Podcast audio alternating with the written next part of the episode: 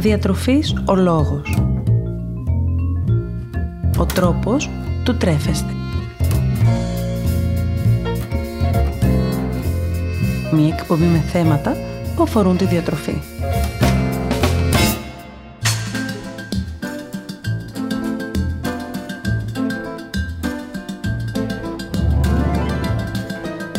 Καλησπέρα σας. Είμαι η Μαριάννα Μανώλη, διατολόγος, διατροφολόγος και σήμερα σε αυτή την εκπομπή επέλεξα να μιλήσουμε μαζί για το κρυφό συστατικό των περισσότερων τροφίμων που κυκλοφορούν στο εμπόριο, το αλάτι.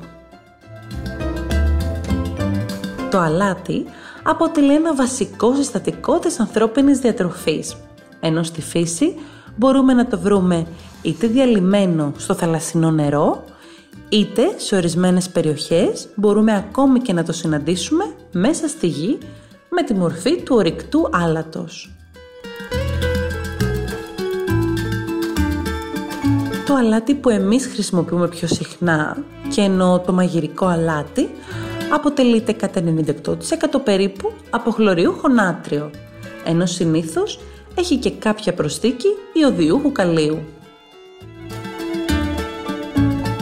Παρ' όλα αυτά, όταν μιλάμε για αλάτι στα τρόφιμα, δεν μιλάμε μόνο για το χλωριούχο νάτριο, αυτό που εμείς όπως είπαμε και προηγουμένως αποκαλούμε μαγειρικό αλάτι, αλλά μιλάμε γενικώς για την πρόσληψη νατρίου. Από πού μπορούμε να προσλάβουμε το αλάτι στην καθημερινότητά μας; Αν και πολλοί κόσμος θα πίστευε ότι η μεγαλύτερη πρόσληψη άλατος γίνεται από το φαγητό που καταναλώνουμε, οπότε και μπορούμε πολύ πιο εύκολα να ρυθμίσουμε την ποσότητα που προσλαμβάνουμε, στην πραγματικότητα η μεγαλύτερη πρόσληψη άλατος γίνεται μέσω των επεξεργασμένων τροφίμων που κυκλοφορούν στο εμπόριο και περιέχουν αλάτι ή πιο συγκεκριμένα, όπως τίνουμε να το αναφέρουμε συνήθως, κρυφό αλάτι. Και λέγεται κρυφό αλάτι γιατί πολλές φορές δεν υποψιαζόμαστε καν ότι μπορεί ένα τρόφιμο να εμπεριέχει αλάτι.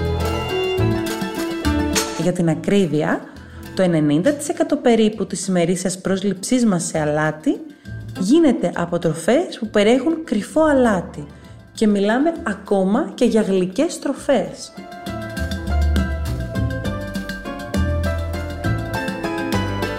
Πότε μπορούμε να θεωρήσουμε πως ένα τρόφιμο έχει χαμηλή ή υψηλή περιεκτικότητα σε νάτριο. Όταν μιλάμε για χαμηλή περιεκτικότητα ενός τροφίμου σε νάτριο, θα πρέπει το αλάτι που περιέχει και αναγράφεται στην ετικέτα τροφίμων να μην ξεπερνάει τα 0,3 γραμμάρια για κάθε 100 γραμμάρια προϊόντος ή το νάτριο που περιέχει να μην ξεπερνάει τα 0,12 γραμμάρια για κάθε 100 γραμμάρια προϊόντος. Για μεσαία περιεκτικότητα τώρα ενός τροφίμου σε νάτριο, θα πρέπει το αλάτι που περιέχει το τρόφιμο και αναγράφεται στην ετικέτα τροφίμων να είναι 0,3 έως 1,5 γραμμάρια για κάθε 100 γραμμάρια προϊόντος ή το νάτριο που περιέχει να είναι 0,12 έως 0,6 γραμμάρια για κάθε 100 γραμμάρια προϊόντος. Τέλος, για υψηλή περιεκτικότητα ενός τροφίμου σε νάτριο, θα πρέπει το αλάτι που περιέχει το τρόφιμο και αναγράφεται στην ετικέτα του να ξεπερνάει το 1,5 γραμμάριο για κάθε 100 γραμμάρια προϊόντος ή το νάτριο που περιέχει να ξεπερνάει τα 0,6 γραμμάρια για κάθε 100 γραμμάρια προϊόντος. Με ποια ονομασία τώρα μπορώ να αναγνωρίσω το νάτριο στις ετικέτες των τροφίμων; Η πιο κοινή ονομασία που θα βρείτε είναι αυτή που αναφέρεται σε αυτό ως χλωριούχο νάτριο ή πιο εύκολα ως αλάτι. Το αλάτι χρησιμοποιείται στο μαγείρεμα καθώς και κατά την επεξεργασία των τροφίμων. Έπειτα, νάτριο μπορούμε να συναντήσουμε σε προϊόντα που περιέχουν άλμη. Η άλμη χρησιμοποιείται στην επεξεργασία των τροφίμων, ώστε να μην υπάρχει πιθανότητα ανάπτυξης βακτηρίων ή και άλλων μικροοργανισμών. Άλμη μπορούμε να βρούμε σε κονσέρβες, σε τουρσιά, ακόμα και στη φέτα, καθώς και σε άλλα τρόφιμα. Baking powder. Το baking powder χρησιμοποιείται προκειμένου να επιταχύνουμε τη διαδικασία του φουσκώματος του ψωμιού και του κέικ και περιέχει και αυτό μία μορφή νατρίου. Τέλος, το διαταθρακικό νάτριο ή η μαγειρική σόδα που χρησιμοποιείται για την παρασκευή ψωμιού ή διαφόρων αρτοσκευασμάτων αλλά και γλυκών είναι επίσης μία μορφή νατρίου που κυκλοφορεί στο εμπόριο. Άλλες μορφές του νατρίου μέσα στα τρόφιμα συναντάμε με τη μορφή ε και πιο ειδικά θα συναντήσουμε στις κατηγορίες των ε που χρησιμοποιούνται ως συντηρητικά με ε200 έως ε297, ως αντιοξυδοτικά και ρυθμιστές οξύτητας με ε300 έως ε399, ως ρυθμιστές οξύτητας και αντισυσσωματικούς παράγοντες με ε500 έως 599 και ως βελτιωτικά γεύσεις με ε600 έως 699. Ποια είναι τώρα η συνιστόμενη μερίσια κατανάλωση άλατος; Όσον αφορά τα παιδιά, θα πρέπει να καταναλώνουν όσο δυνατόν λιγότερο αλάτι, καθώς και προϊόντα που το περιέχουν. Σε ενήλικες τώρα, συστήνεται να καταναλώνονται λιγότερα από 5 γραμμάρια άλατος την ημέρα, μαζί με αυτό που βρίσκεται στα τρόφιμα. Όταν μιλάμε για 5 γραμμάρια άλατος, μιλάμε πρακτικά για ένα κουταλάκι του γλυκού αλάτι. Γενικώς, οι συστάσεις αυτές αφορούν καθαρά υγιή πληθυσμό. Άτομα τα οποία έχουν διαγνωστεί με κάποιο νόσημα όπως υπέρταση, νεφρική ανεπάρκεια και άλλα, θα πρέπει να ακολουθούν τις διατροφικές συστάσεις που αφορούν την πάθησή τους. Παρ' όλα αυτά, και όσοι δεν αντιμετωπίζουν κάποιο πρόβλημα υγείας, καλό θα ήταν να προσπαθούν να περιορίσουν την πρόσληψη άλατος μέσα στην ημέρα.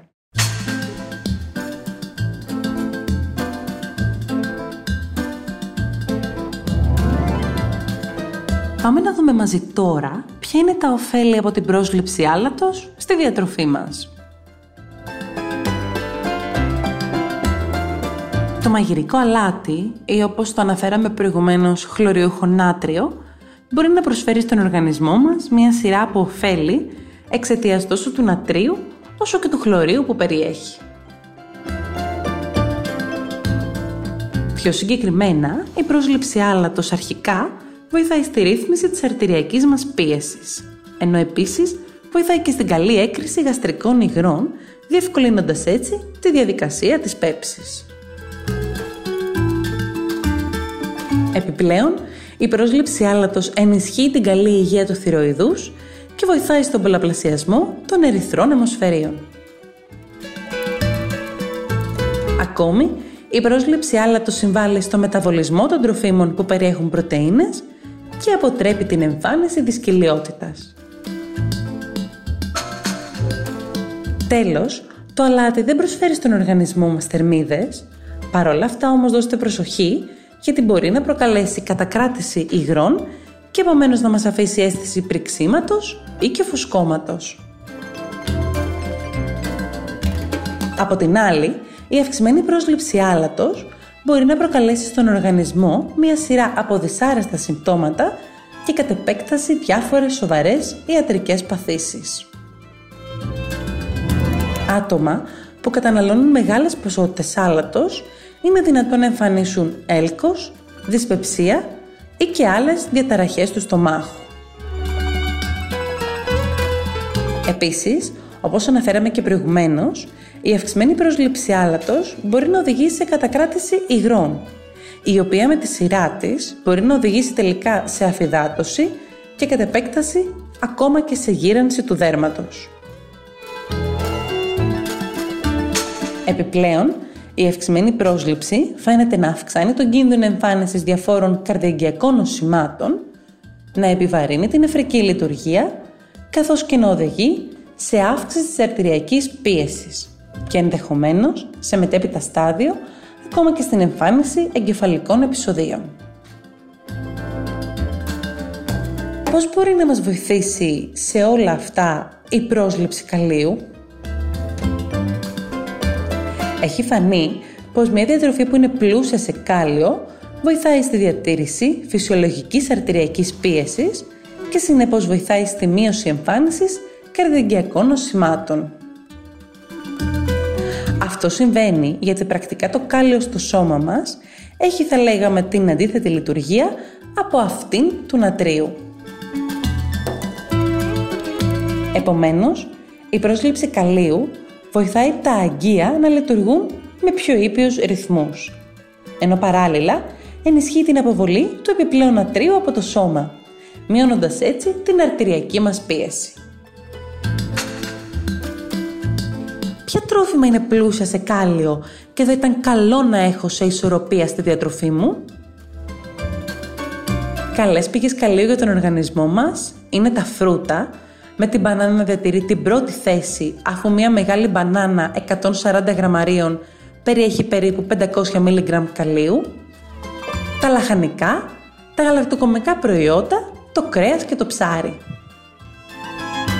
Στο εμπόριο, με σκοπό τόσο τη μείωση της πρόσληψης νατρίου και συνεπώς της πρόσληψης άλατος, όσο και τη διαχείριση της ποσότητας του νατρίου που τελικά καταναλώνουμε, έχουν κυκλοφορήσει διάφορα προϊόντα τα οποία ονομάζονται λειτουργικά και τα οποία είναι εμπλουτισμένα με κάλιο. Παρ' όλα αυτά, η σωστή αντιμετώπιση είναι και αυτή που αφορά την ισορροπημένη πρόσληψη νατρίου εξ αρχής. Αυτό που πρέπει να θυμάστε είναι πως θα πρέπει να διατηρείτε γενικώς μία ισορροπία, τόσο ως προς την κατανάλωση άλατος, όσο και ως προς τις τροφές που περιέχουν κάλιο. Ένα ισορροπημένο πλάνο διατροφής είναι αυτό που μπορεί να έχει και ένα θετικό αποτέλεσμα για την υγεία μας. Όχι υπερβολές, όχι όμως και αποστροφές. Γενικώς, προσπαθείτε να διατηρείτε μία ισορροπία και ένα μέτρο. Θυμηθείτε και πάλι πως αν πάσχετε από κάποιο νόσημα, θα πρέπει να ακολουθείτε τις διατροφικές συστάσεις και οδηγίες που αφορούν την πάθησή σας.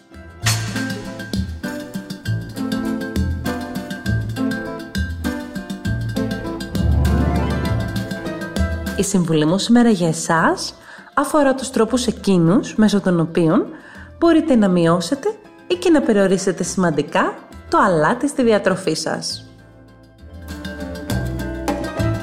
Νούμερο 1 κανόνας, αν θέλουμε να περιορίσουμε το αλάτι που προσλαμβάνουμε, είναι να μάθουμε να διαβάζουμε σωστά, όπως είπαμε και προηγουμένως, την ετικέτα που φέρει το κάθε τρόφιμο. Κάθε τρόφιμο, ακόμα και αν δεν το πιστεύουμε εμείς ότι μπορεί, περιέχει αλάτι. Άλλωστε μην ξεχνάτε ότι το αλάτι αποτελεί ένα συντηρητικό μέσο για τα τρόφιμα. Επομένως, μπαίνοντας σιγά σιγά στη διαδικασία να διαβάζουμε τις ετικέτες των τροφίμων και να αναγνωρίζουμε την περιεκτικότητα που αυτά έχουν σε αλάτι, μπορούμε να περιορίσουμε και πιο εύκολα την πρόσληψή του. Βγάλτε το αλάτι από το τραπέζι σας και αντικαταστήστε το αλάτι στο μαγείρεμα με μπαχαρικά. Επίσης, αποφύγετε την κατανάλωση επεξεργασμένων τροφίμων όπως τα καπνιστά και τα λατισμένα τρόφιμα, καθώς και τροφίμων που βρίσκονται σε μορφή κονσέρβας. Αποφύγετε ακόμη την αυξημένη κατανάλωση αλαντικών και επιλέξτε ομούς ανάλατος ξηρούς καρπούς έναντι των αλατισμένων. Προτιμήστε γενικώς να αγοράζετε φρέσκα τρόφιμα και όχι τόσο κατεψυγμένα. Διαβάζοντας τις ετικέτες που φέρει ένα τρόφιμο, επιλέξτε αυτά που αναφέρουν πως είναι χαμηλά σε νάτριο. Αποφύγετε την αυξημένη κατανάλωση έτοιμων σνακ, αλμυρών ή γλυκών, καθώς επίσης περιορίστε και τα πατατάκια ή τα γλυκά που μπορεί να καταναλώνετε. Και φυσικά μην ξεχνάτε πως για να μειώσουμε το αλάτι δεν πρέπει απαραίτητα να έχουμε υπέρταση. Η μείωση του άλατος στη διατροφή μας μπορεί να μας βοηθήσει ανεξαρτήτως. Για σήμερα, το τρόφιμο που πιστεύω ότι αξίζει να αναλύσουμε μαζί είναι ένα τρόφιμο πλούσιο σε κάλιο που όπως αναφέραμε και προηγουμένως, το κάλιο αποτελεί ένα θρεπτικό συστατικό το οποίο βοηθάει στη ρύθμιση της αρτηριακής πίεσης. Και αυτό το τρόφιμο δεν είναι άλλο από το ίσως πιο αγαπημένο φρούτο των περισσότερων από εσάς, η μπανάνα. Η μπανάνα είναι ένα τροπικό φρούτο το οποίο καλλιεργείται κυρίως στην τροπική ζώνη. Στην Ελλάδα, η καλλιέργεια μπανάνας ξεκίνησε περίπου στις αρχές της δεκαετίας του 1920 και πιο συγκεκριμένα στην Κρήτη. Πρόκειται για ένα φρούτο το οποίο είναι καλή πηγή υδατανθράκων και φυτικών ινών, ενώ περιέχει παράλληλα πρωτεΐνες και μικρή ποσότητα πολυακόρεστων και μονοακόρεστων λιπαρών οξέων. Η μπανάνα είναι πλούσια σε βιταμίνη Α, C, Ε, K και βιταμίνες του συμπλέγματος Β. Επιπλέον, η πρόσληψη μπανάνας αποτελεί μια άριστη πηγή καλίου καθώς και μια πολύ καλή πηγή ασβεστίου, σιδήρου, μαγνησίου, μαγκανίου, φωσφόρου, σεληνίου και φθορίου.